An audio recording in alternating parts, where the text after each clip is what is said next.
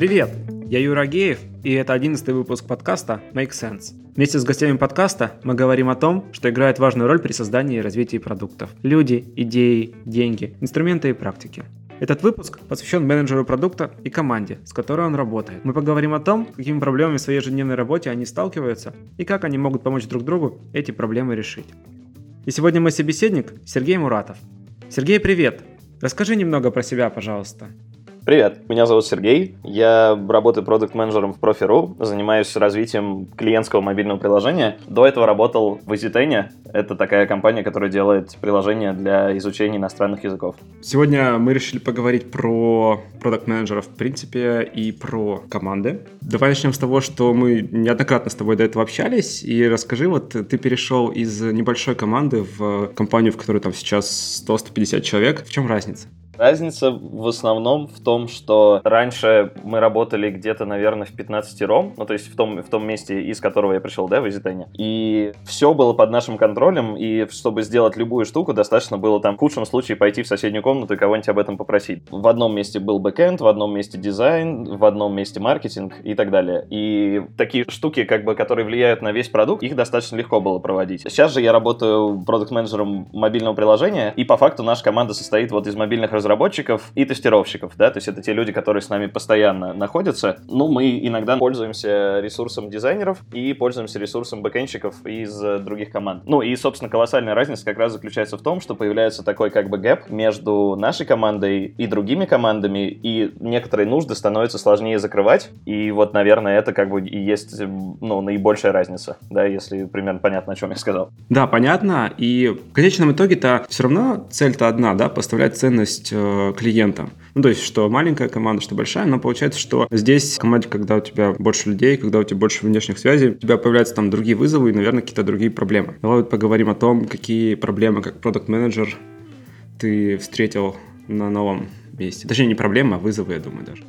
Да, смотри, ну, собственно, наверное, самый большой вызов был в том, что нужно теперь с какого-то момента я понял, ну, почти сразу, на самом деле, я понял, что нужно чуть иначе относиться к ресурсам, да, то есть, чтобы у тебя появился бэк, тебе нужно там за, под какую-то фичу, тебе нужно об этом подумать за 4 недели, чтобы, типа, прошло 2 недели, бэк был готов, и следующие 2 недели команда уже могла пилить что-то поверх этого бэка. И так, в принципе, совсем. То есть, получается, ты должен раскладывать каждую фичу чуть более скрупулезно по временной оси, да, и смотреть, что тебе нужно, и что тебе нужно от других команд к моменту X, когда вы начнете эту фичу пилить. Да? То есть это, ну, для меня лично был челлендж, потому что когда ты работаешь в стартапе, у тебя, как я и сказал раньше, вот такой проблемы особо нет, да, то есть типа просто все вместе собираются, и как-то это происходит магическим образом, без раскладки на кусочки и выстраивания их по временной оси скрупулезно с разрезом, может быть, в две недели месяц. Это первый момент. И второй момент в том, что поскольку у команды есть внутренние связи и внешние связи, на меня легли обязанности по тому, чтобы поддерживать эти внешние связи, потому что, как выяснилось, команда достаточно в себе, да, она не очень на текущий момент, наверное, открыта к другим командам, и поэтому вот эти вот коммуникации приходится менеджить исключительно мне. Это тоже для меня новая штука, поскольку раньше, опять же, когда мы все сидели в одном месте в стартапе, такой проблемы не было, просто люди ходили и между собой общались по любому поводу, да, то есть мне нужно, типа, чтобы ты, опять же, там, подпилил вот этот кусок на бэке, сделай, пожалуйста, окей, через, там, 15 минут готово. Ну, то есть, как-то это происходило гораздо проще. Сейчас видим, что в этой области есть фрикшн.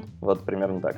Окей, okay, ну если попробовать резюмировать, то получается, что у тебя там возросло количество внешних связей, ну, такой дополнительный overhead cost, или как там это называется. Да. И плюс у тебя появилось больше людей, с которыми ты внутри взаимодействуешь, точнее так, больше, наверное, ролей, разных, с которыми ты взаимодействуешь, которым от тебя нужно разное, и ты для них выступаешь таким связующим звеном, которое потом ну, объединяет продукт, по сути, в одно целое, и потом помогает ценности, собственно, появляться. Да, типа того. Давай тогда попробуем это разобрать, потому что я общался с ребятами из разных компаний, и звучит так, как будто это достаточно общая проблема, когда у тебя есть несколько команд в рамках одной компании, и вы начинаете там что-то пилить, или там выросли недавно, то плюс-минус все сталкиваются с одним и тем же. Давай попробуем разобрать, наверное, тогда сначала то, что касается касается тебя персонально, да, то есть есть такой термин в project management, правда, менеджер-снежинка, там даже картинка была прикольная, о том, что на одном человеке завязывается слишком много разных задач, и из-за этого он ничего не успевает и так далее, и так далее. Давай попробуем посмотреть на это с точки зрения вот менеджера продукта. В чем это вообще заключается, чем это грозит, когда у тебя появляется оверхед, который тебе мешает работать? Да, смотри, я понял. Наверное, у меня снежиночность вот это проявляется в том, что ты вот находишься, как я и сказал ранее, в ситуации, в которой тебе нужно доста- сильно больше планировать наперед, чем ты привык, и, соответственно, тебе нужно как бы больше времени проводить наедине с собой в изоляции, да, типа ты должен фокусироваться на том, чтобы строить крутой план, чтобы потом все согласно нему шло. Но в то же время из-за тех штук, которые я говорил ранее, да, типа о том, что у команды не так много внешних связей, любые проблемы, которые команда не находит силы сама решить, они форвардятся на тебя. И часто это приводит к тому, что там в течение дня тебя бомбардируют проблемами, которые ты решаешь минут там за 5-10, да, но их просто настолько много, и кост переключения между ними настолько большой, что в конце дня ты себя обнаруживаешь вот действительно не успевшим сделать каких-то важных больших вещей, да. По факту это может быть там всякие простые вещи от того, что ребята говорят, что какой-то запрос отвалился, да, и они сами как-то, ну, не готовы идти разбираться с этим по разным причинам. Это может быть вопрос про дизайн, да, какой-то, типа, почему у меня нету выгруженных ассетов, да, или почему вот эта кнопка не на этом месте, мне кажется, что она здесь неправильно находится, да, типа вот такие штуки. Их просто решать реально. И самый, наверное, большой прикол в том, что разработчик, который это спрашивает, он зачастую сам примерно знает ответ, примерно знает, что делать. Просто ты как продукт менеджер должен взять ответственность за это решение, поэтому он не может его принять сам, без твоей помощи. Как-то примерно так. Тут действительно есть проблема переключения. Ты находишься, когда работаешь, пытаясь подвинуть там, да, там свой горизонт планирования вперед на какой-то там, не знаю, квартал, полугодие. Ты в одном контексте, потом переключаешься в другой, и вот это заставляет тебя сбиваться. И, ну, звучит так, как будто то, что тебя извне пингует постоянно, приводит к тому, что возникает проблема бытовочного горлышка, да? Или мне кажется? Да, поскольку мне нужно решать достаточно маленькие проблемы, но их достаточно много, соответственно, я могу заблочить достаточно большое количество людей, ну, таким образом. Прикол в том, что если их действительно как-то суметь диверсифицировать, то есть любым образом сделать так, чтобы эти проблемы решались моментально, желательно без вовлечения меня, то команда, я уверен, будет работать быстрее, да. Ты в какой момент это понял? Ну, то есть как ты осознал это? Ну, потому что это важно. Ты, находясь в процессе, ты можешь и не заметить этого. Ну, то есть есть такая возможность. Как ты это понял? Смотри, наверное, я это понял. У нас вот не так давно, на самом деле, был достаточно большой релиз, и я один из дней провел просто, типа, как бы, ну, представь, что ты просто сидишь за столом, ты разговариваешь с одним человеком, другой подходит, тоже хочет что-то тебя спросить, те, у тебя хватает ментального ресурса только руку ему показать, типа, сейчас я, сейчас я переключусь, да, типа, сейчас я тебе тоже помогу, но не более. И такой, ну, как бы это продолжалось там без остановки, наверное, часа два примерно. То есть ты только с одним разобрался, у тебя уже сразу типа на очереди второй, условно, там третий иногда и так далее. И плюс еще это типа внутрикомандная штука, и плюс еще, естественно, твоя работа, ну, внешне тоже никуда не девается. Бывает, извне тоже люди прибегают и говорят, а вот у нас вот такая штука, а можешь ты тут дать свое мнение и так далее. Ну, то есть в какой-то момент я просто, ну, типа, голова пошла кругом вот в конкретный момент. И я думал об этом до этого, но недавно я это прочувствовал прям очень сильно. Ну, блин, знаешь, мне кажется, в какой-то момент это может быть даже лестно, ты такой важный сидишь, и к тебе люди подходят, советуются там туда-сюда, но выходит, что это наоборот признак. Да, на самом деле это вот отдельный прикол,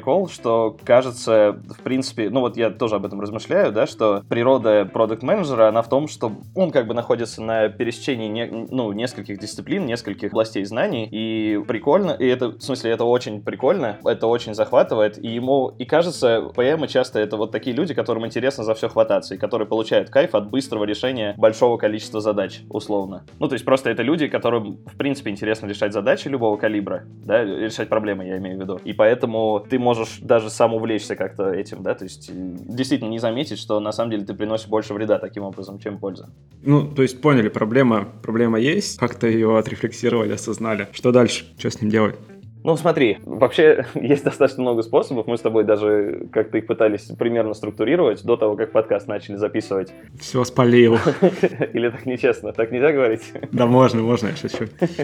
Смотри, ну, первое, что ты можешь сделать, это подумать, просто внимательно посмотреть на те вопросы, которые ты пытаешься решать, вот эти вот маленькие 5-10 минутные штучки, и посмотреть, как ты можешь себя оттуда выключить. Для меня лично на много таких вопросов ответ казался в том, что, например, например, можно просто тупо форвардить их дизайнеру. Мы вот на последнем ретро как раз с командой решили так, что дизайнер будет полностью меня заменять, то есть по вот таким мелким вопросам он полностью, полностью выполняет мои функции, да? Исполняющая обязанность. Ну да, это прям сразу помогло. Ну, то есть мы вот недавно на себе прочувствовали, что много всяких простых штук, которые застревали на мне, потому что я их как бы принимаю. Окей, типа разработчик приходит, говорит, вот эта кнопка, по-моему, не в этом месте, еще вот этот ассет мне не выгрузили. Типа, можешь что-нибудь с этим сделать? Я эту проблему беру, но у меня, естественно, поскольку достаточно много всего, даже если я ее, ну, типа, берусь решать немедленно, типа, иду ногами, говорю, сделай, пожалуйста, вот это. Да, она все равно на мне на какое-то время застревает. Э, на этапе передачи дизайнеру, да, и, ну, собственно, в обратную сторону. И просто исключив это звено в виде меня, сразу увидели прирост.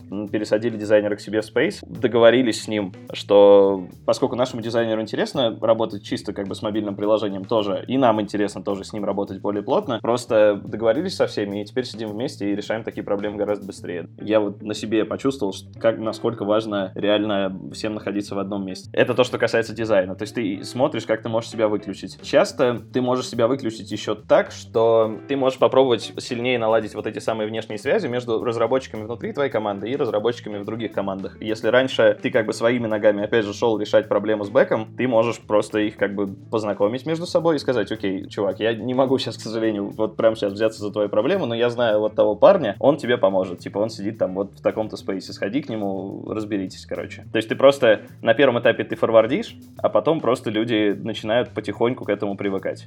Опять же, мы проходим эту фазу, видим, что она, кажется, начинает работать у нас, и это тоже довольно круто. Это такая совсем базовая, понятная штука, которую можно сразу сделать.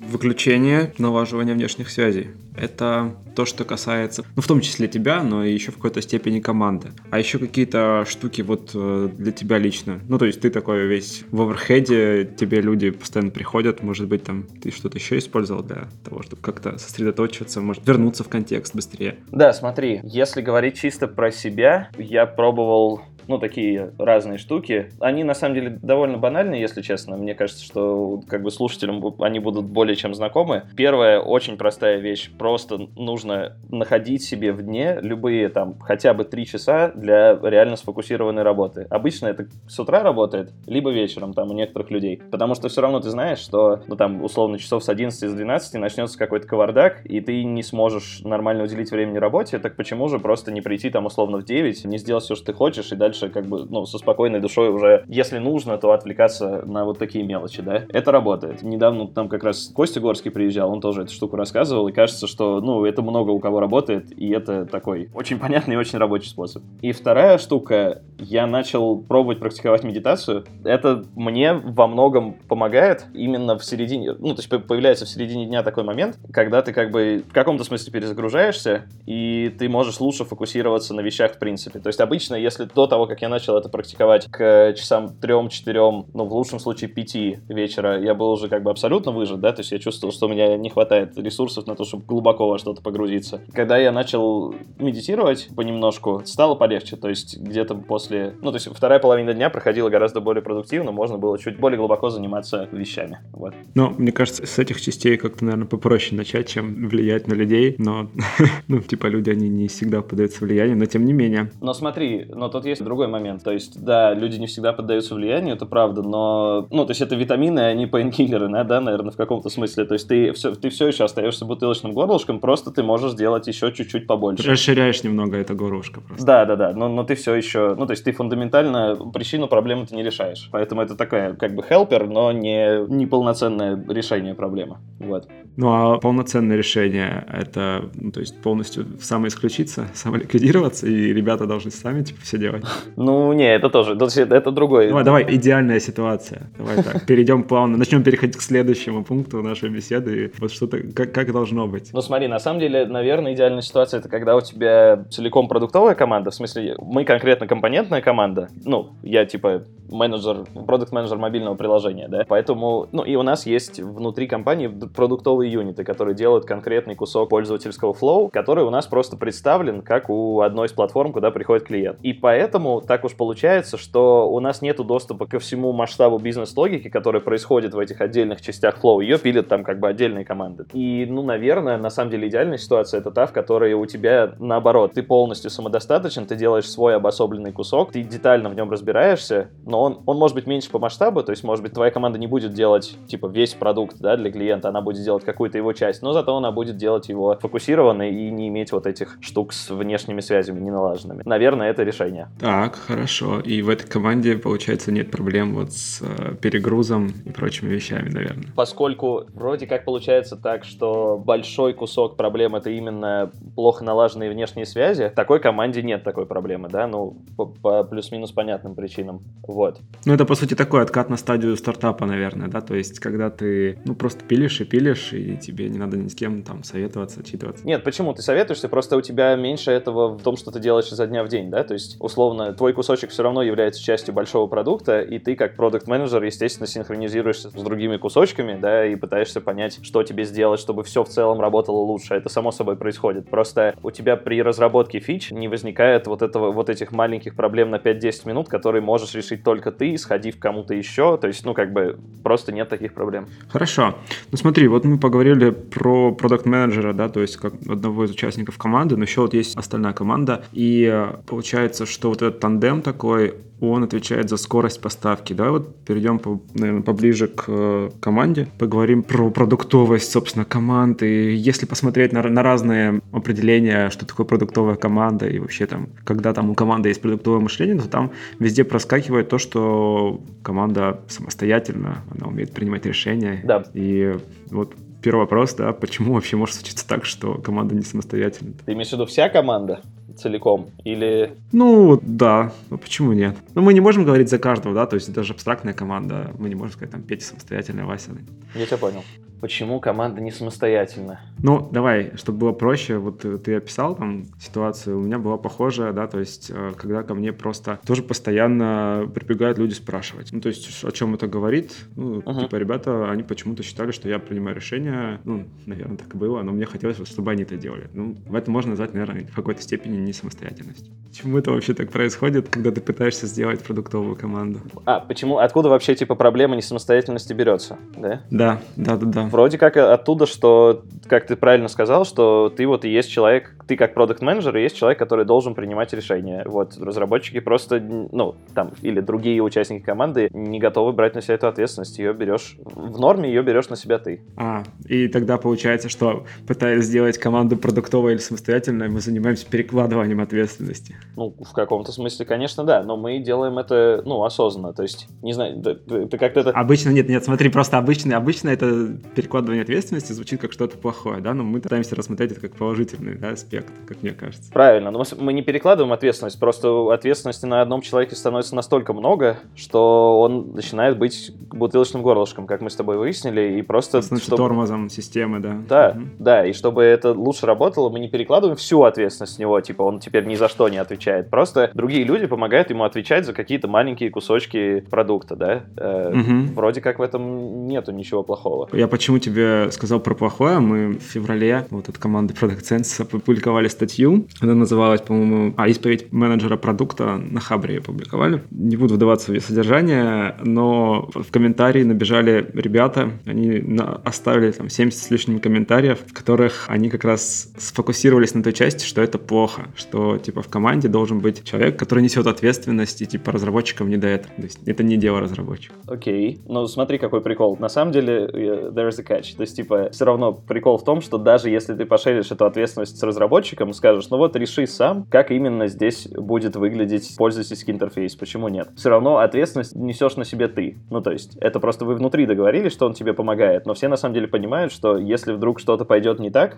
все равно ты несешь ответственность за метрики, ты несешь ответственность за то, что происходит с пользовательским опытом, да, то есть, на самом деле, ответственность никуда с тебя не девается. Здесь, ну, никто не будет напрямую ходить и лупить разработчика за то, что он сделал, естественно. Вот, поэтому это такая, как бы, ну, даже не знаю, как это правильно назвать, но, в общем, это, ну, не совсем перекладывание ответственности, это, не знаю, я, я если честно, даже затрудняюсь термин подобрать, что именно здесь происходит. Просто некоторые решения настолько маленькие, что их может принять каждый, а ты все равно возьмешь на себя ответственность за это, ничего страшного. Вот и все. Ну, это тот такой тоже момент, э, действительно сложный, можно его назвать, да, то есть это, по сути, распределение ответственности, но, типа, и команда, по идее, как-то ownership, ну, типа, команда владеет этой ответственностью, блин, не могу подобрать тоже слово по-русски, и э, она якобы за нее несет, но при этом все равно есть точка ответственности. Uh-huh. Это интересно. Ну ладно, давай все-таки вернемся вот э, к теме самостоятельности. Самостоятельности команды как продуктовой. И, ну, то есть мы начали говорить о том, что до этого как, как начать разгружать менеджера продукта, чтобы снять с него там лишнюю нагрузку и, ну, то есть как-то перенести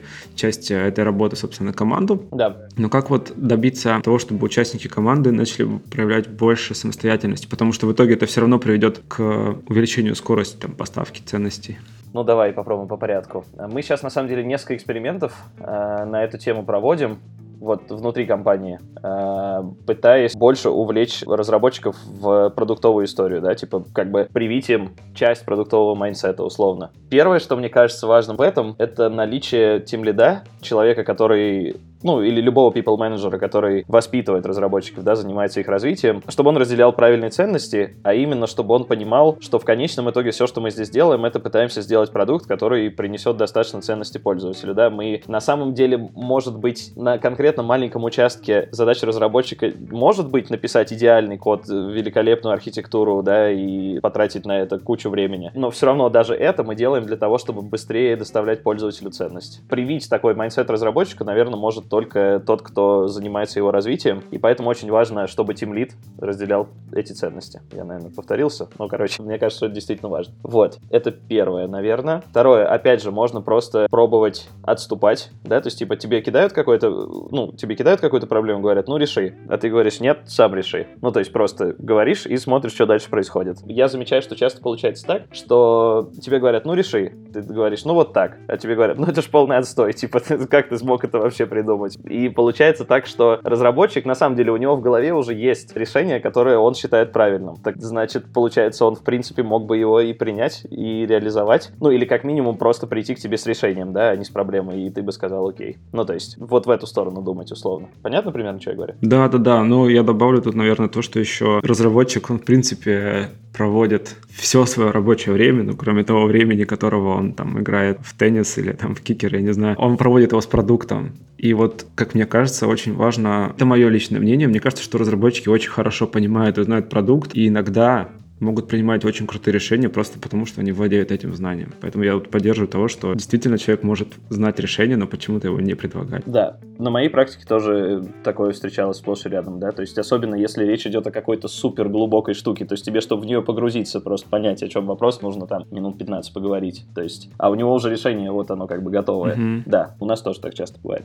Третий момент, наверное, который может, можно здесь озвучить, это то, что, возможно, в таких случаях стоит изучить, как воспринимают продукты в команде и попробовать на это повлиять. Опять же, то есть есть ощущение, что в некоторых командах воспринимают продукты как писатели, писатели user story, да, условно. То есть хороший продукт для разработчика тот, кто идеально написал э, user story и в процессе ее не поменял. У меня такое впечатление, по крайней мере, складывается, что некоторые разработчики так думают, да? Есть, есть такое. Да. И вот нужно до них доносить эту штуку, да, которая про то, что на самом деле, в смысле, user story, она как бы наша общая, мы тут вообще-то все команда, а продукт, он просто, ну, типа, у него чуть больше там ответственности и обязанностей, наверное, в написании этих штук, но в целом она делится между всеми в команде, да, и вот если взять даже скрам команды, то и чисто вот, типа, сам фреймворк, да, скрама, по нему у тебя нету, как, ну, у тебя продукт оунер не отвечает за ТЗ, да, за ТЗ отвечает вся команда, условно, и, ну, наверное, это правильно. И, собственно, получается так, что если разработчики в том числе вместе с продуктом отвечают за, за user story, то есть они отвечают, получается, за то, что они делают, и значит, у них уже появляется чуть больше мощности принимать какие-то решения в этом. Вот, условно, как-то так.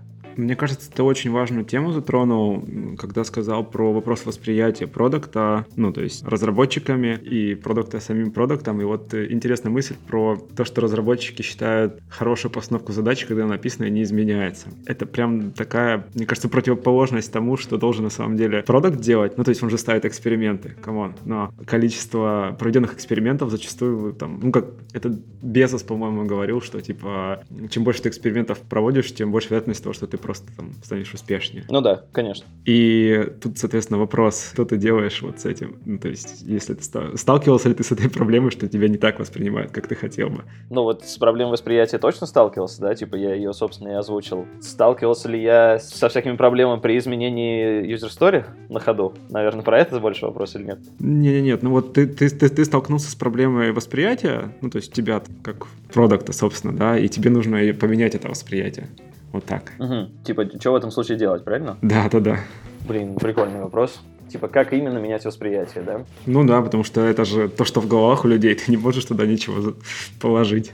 Ну, смотри, то есть самое первое и главное, что ты должен делать, и вообще в целом это и есть то, что ты должен делать, ты должен команде доносить, ну, регулярно, что и зачем мы делаем, почему, как это влияет на метрики, почему, почему мы растим именно эти метрики, а не какие-то другие, как конкретные фичи, которые они запилили, повлияли на это, и так далее, и так далее, и так далее. То есть ты должен сам у них в головах создать эту картину о том, что на самом деле, типа, мы просто занимаемся серией экспериментов, в какие-то мы верим больше, в какие-то меньше, но конечная наша цель не в том, чтобы писать классный код, и не в том, чтобы, типа, ну, в том, чтобы просто там приложение хорошо работало, а в том, чтобы оно, ну, как-то людям помогало, и это отражалось на метриках, да. Наверное, это ключевая штука из таких каких-то базовых вещей прикольно, наверное, вот в этих разговорах, когда ты начинаешь спорить с разработчиком о том, как правильно реализовать тот или иной кусок, апеллировать больше к метрикам и учить его тоже ими оперировать, да, типа давать доступ в аналитику, рассказывать, как она работает, что в ней можно смотреть и так далее. Наверное, как-то так.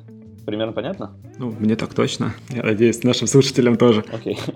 Так, о чем мы поговорили? Мы поговорили о том, что тим лиды это очень классно, да, то есть, получается, в какой-то степени можно шерить ответственность там за команду, транслировать там тем лиду, а тем лид может воспитывать людей в нужном направлении. Потом э, мысль о том, что разработчики сами могут предлагать решения и про восприятие продукта. Ну да. Про то, что общая ответственность за ТЗ, в кавычки возьмем это, да, если разработчики принимают участие в формировании там требований или фичей. Окей. Прости, что перебиваю, я вспомнил еще одну очень прикольную штуку, которую мы сейчас пробуем. Она тоже, на самом деле, не очень новая, но ну, я не видел пока нигде, чтобы она прям работала. Мы экспериментируем. У нас есть та самая пятница, да, известная гугловская, когда разработчики делают, что хотят. Мы видим в этом пользу, причем у нас она как бы чуть-чуть лимитирована тем, что разработчик у нас занимается все-таки чем-то, продукте, да, то есть это может быть рефакторинг, который, ну, рефакторинг куска, который его давно глаза мозолит, да, а может быть это прям отдельная новая фича. И идея за этим в том, что когда ты дашь людям заниматься с продуктом тем, чем они хотят, у них будет потихоньку прививаться, прививаться ownership. Это круто. То есть мы уже сейчас видим, что ребята делают какие-то фишки, до которых просто банально руки не доходят. Недавно, например, вот силами разработчиков, iOS-разработчиков запилили Siri Shortcut под iOS 12. Вот именно в рамках таких пятничных штук. Просто чувакам интересно интересно посмотреть, как это работает. А на андроиде запилили Instant Tap.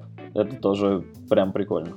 Ну и, собственно, это причем одна из штук, которую мы делаем, она хорошо работает в паре с другой. Мы сами себе дали разрешение ошибаться. То есть у нас, по-моему, даже есть такая шуточная цель условная. Каждый должен сделать 10 ошибок до конца квартала, по-моему. Круто. Ну, то есть каждый должен сколько-то раз ошибиться. Это, опять же, для того, чтобы людям было не страшно брать ответственность за какие-то куски, да, потому что бывает такое, что ты хочешь поменять какой-то очень важный большой кусок, ты понимаешь, что изменения назрели, но тебе очень страшно его трогать. И в итоге ты никогда его не трогаешь, э, вся система от этого этого становится сложнее, менее поворотливой, и ну, ее потом тяжело развивать. И, собственно, когда ты даешь людям право ошибаться, происходят фантастические вещи. Вот эти самые... Ну, то есть они просто не боятся вот это вот делать. Да? В смысле, трогать большие и важные куски, и это здорово, реально. Прикольно. И получается, так больше у них наращивается вот эта продуктовая мышца, и ну, а и дальше, когда приходят задачи, они, получается, опять же, лучше понимают и предлагают свои решения, наверное. Угу, да. Это крутая идея.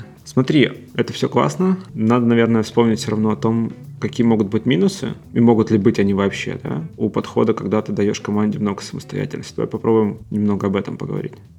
Ну смотри, если честно, наверное, я пока не дошел до минусов, вот поэтому у меня как-то немножко все типа радужно воспринимается. Но если так чуть подумать наперед, наверное, может возникнуть ситуация, в которой при вот таком размытии ответственности испаряется человек, который принимает финальные решения. Ага. То есть тебе, размывая эту ответственность, очень важно таким образом сохранять, наверное, правило о том, что все равно ты, как продукт, можешь принять в любом месте конечное решение, что если спор, то, то конечное решение за тобой. Угу. Ну, потому что в противном случае это станет неэффективно в другом месте, когда вы будете просто бесконечно спорить, и никто из вас не сможет в итоге сделать хоть что-то, да? Угу. Наверное, как минимум это может произойти. Гипотетически не исключены всякие факапы просто из-за того, что разработчики не продукты, да, то есть просто в момент принятия решений будут происходить факапы, но я не знаю, можно ли считать это минусом, это скорее такая, как бы обязательный шаг на пути к тому, чтобы чуть-чуть разделить ответственность с другими членами команды, да, как мы раньше говорили. Обучение, по сути, да. Да, да, да, да, да. И мне кажется, еще может случиться, ну, тоже размытие фокуса, оно, наверное, как-то вот... В какой-то момент люди действительно могут начать делать то, что им нравится, но это может э, идти в разрез со стратегией. Ну да, да, это тоже может произойти, согласен, да. То есть в целом мы не говорим о том, что люди реально вот условно как там в, бирюзовых организациях, да, люди делают просто то, что они хотят, то, что они считают правильным, и все там решается условно там голосованием. Мы все-таки говорим о том, что просто мы пытаемся хоть какие-то решения достаточно мелкие из продукта сгрузить. Продукт, конечно, все еще должен формировать roadmap в большом смысле, все еще должен прорабатывать э, конкретные фичи, все еще должен проводить исследования и делать вот все эти штуки, которые помогают определять фокус. Ну, то есть он все еще определяет фокус. Приоритизация. Конечно, да, само собой. Просто он пытается, ну, с себя снять часть операционной работы, условно. Можно ли ее назвать операционной? Наверное, да. Ты делаешь регулярно, поэтому да, похоже на то.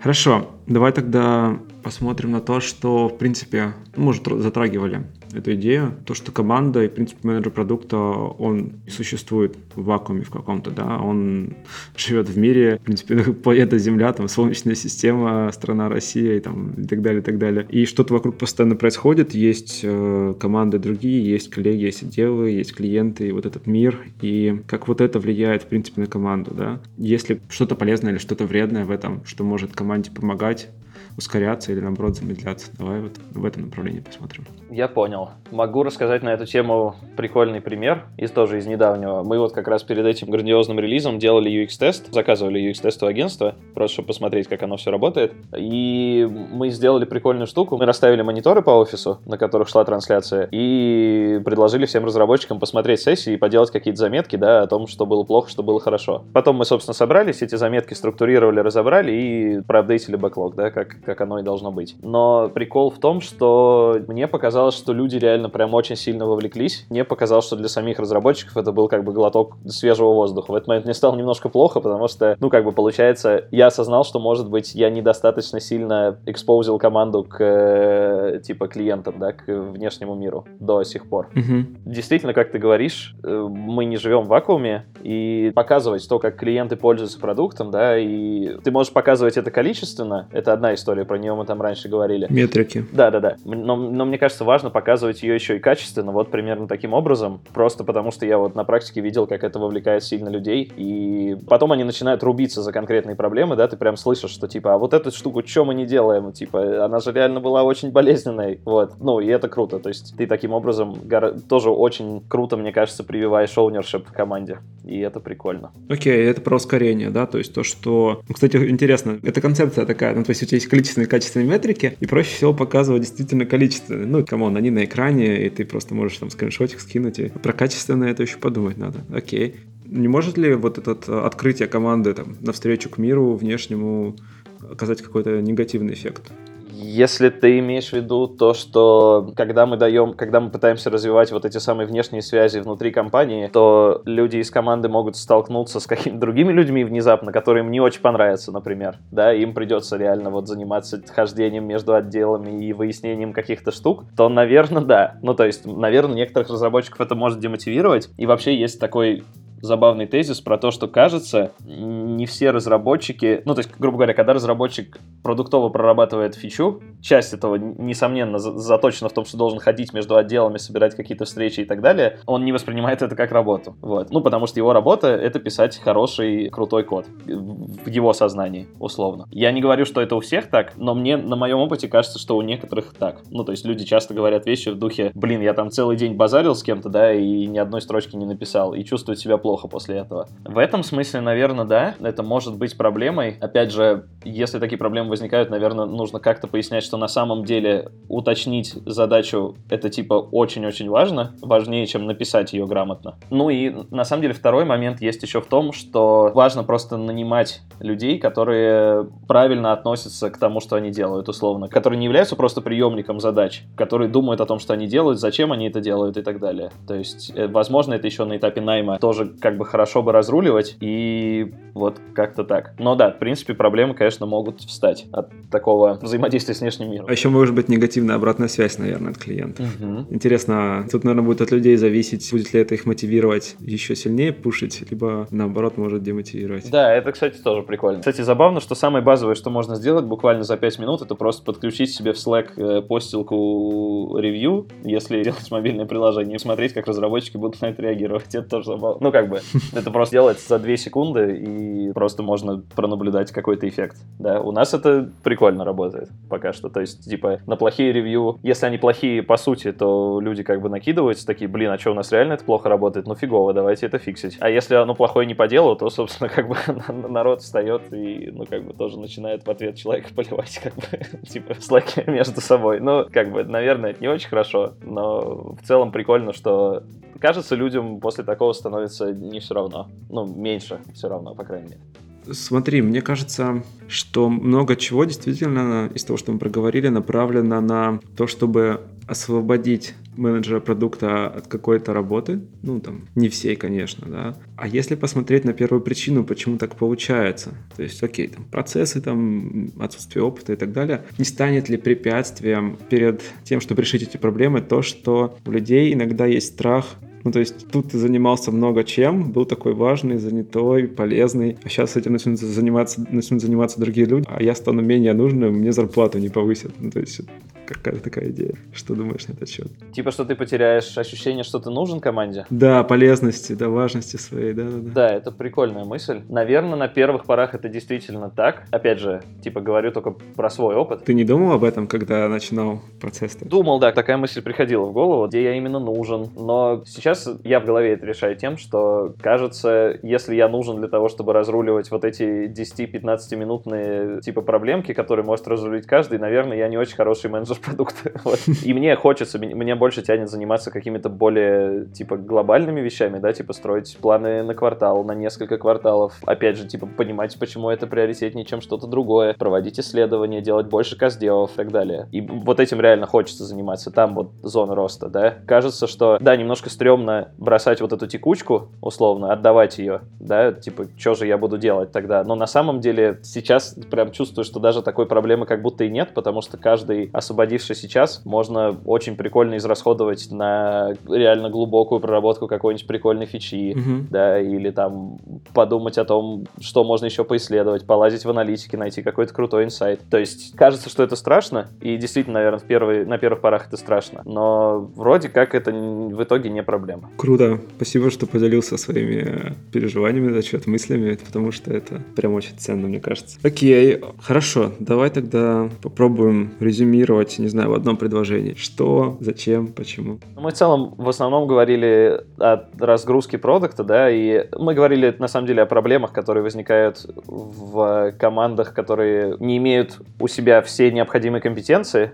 да, и часть компетенции лежит вне команды. И мы говорили о том, о, ну, о том, что делать продукт в такой команде. В частности, очень много говорили о том, что это постоянное отвлечение там на какой, какие-то достаточно маленькие куски времени для того, чтобы перебросить просто проблему из одного отдела в другой, условно, да? Ну, так, если абстрагировать. Угу. Мы решили, что, наверное, это не, вот, вот такой метод работы продукта, это не то, что нравится многим продуктам, да, и несмотря на то, что страшно на первых порах бросать вот эту текучку, кажется, что это иллюзия полезности скорее, чем реальная полезность. А реальная полезность лежит в сфере как раз-таки исследований, там, формирования роудмэпа и других вещей, требующих глубокого фокуса. Ну и решив, что это проблема, мы прикинули, что можно с этим делать. На мой взгляд, давай попробуем кластеризовать. В основном, на самом деле, это все касается какого какого-то там условно перевоспитания. То есть, ну, есть на самом деле две штуки, да, то есть можно перевоспитывать людей, перевоспитывать такое немножко, ну, громкое слово. Прививать им продуктовое мышление. Да, да, окей. Типа можно прививать своей команде продуктовое мышление, можно устранять какие-то базовые барьеры на их пути, например, пересаживать, просто саживать людей вместе, да, налаживать а, внешние связи через какие-нибудь там условно тимбилдинги, показывать больше аналитики по команде, показывать больше UX и так далее. Можно давать им самим принимать решения, не, не бояться отступать и отдавать какие-то маленькие, сначала маленькие решения, потом побольше, побольше на сторону команды. Важно в этом случае иметь тим лида, который разделяет продуктовые ценности. Важно иметь найм структурированный таким образом, чтобы приходили именно такие люди. Вот. Ну и как бы как самая такая быстрая штука, которую можно сделать, можно попробовать чуть-чуть свою, собственно, работу оптимизировать. Таким образом, нужно бороться за свой фокус, нужно иметь какое-то время с утра или вечером, когда ты можешь сам что-то поделать, и тебя никто не будет трогать. Ну и можно попробовать медитацию. Мне помогает, может быть, кому-то еще поможет. Скорее всего, на самом деле, поможет. Круто. Ты вообще вышел за рамки одного предложения и сделал за меня резюме всего подкаста. Поэтому спасибо тебе. А насчет медитации на кемпе очень много про нее говорили, и был круглый стол про саморазвитие. И там просто медитация, в общем, сейчас модная продукт-менеджер, давай так это назовем. Ну окей, это модно, окей. Но вроде это не просто базворд, не знаю. Ну, понятно, что там... Нет, нет, нет, да, я личной точки зрения я тоже это поддерживаю на самом деле. Жалко, что нет приложения, которое можно порекламировать, но не будем об этом. Но это на след... до следующий подкаст нужно это самое подготовить спонсора. Да-да-да, это хорошая идея. Хорошо. Сергей, спасибо большое за такой содержательный разговор. Спасибо, что поделился и своими переживаниями, своим опытом. Я надеюсь, мы еще поговорим. Супер, спасибо, Юр, мне тоже было очень приятно. Итак, в этом выпуске подкаста Make Sense вместе с Сергеем Муратовым мы поговорили о проблемах менеджера продукта, команды и о том, как их можно решать. О том, что есть проблемы понимании того, чем должен и не должен заниматься менеджер продукта, или как правильно работать с командой, как вовлекать людей. Мы, как команда Product Sense, знаем не понаслышке. К нам приходит очень много докладов, и эта тема одна из самых важных на самом деле на нашей конференции. В этот раз у нас будет больше десятка докладов, посвященных э, людям, и среди них даже будет один круглый стол, на котором мы обсудим то, каким должен быть сейчас менеджер продукта. Будет несколько докладов, посвященных его развитию, например, эволюция менеджера продукта. Посмотрим то, как разные компании подходят к формированию команд, например, Циан, Авито, Aviasales. И, конечно, разберем те ошибки, те препятствия, которые возникают у менеджеров продуктов по дороге к формированию идеальной продуктовой команды. Поэтому, если вас эта тема беспокоит, приезжайте на Product Sense Минске 8-9 ноября. И, наверное, самое время уже подумать о том, чтобы запастись бронью на гостиницу и билетом на самолет. Это был 11 выпуск подкаста Make Sense. Его ведущий Юра Агеев. Спасибо, что были с нами. До новых встреч. Пока.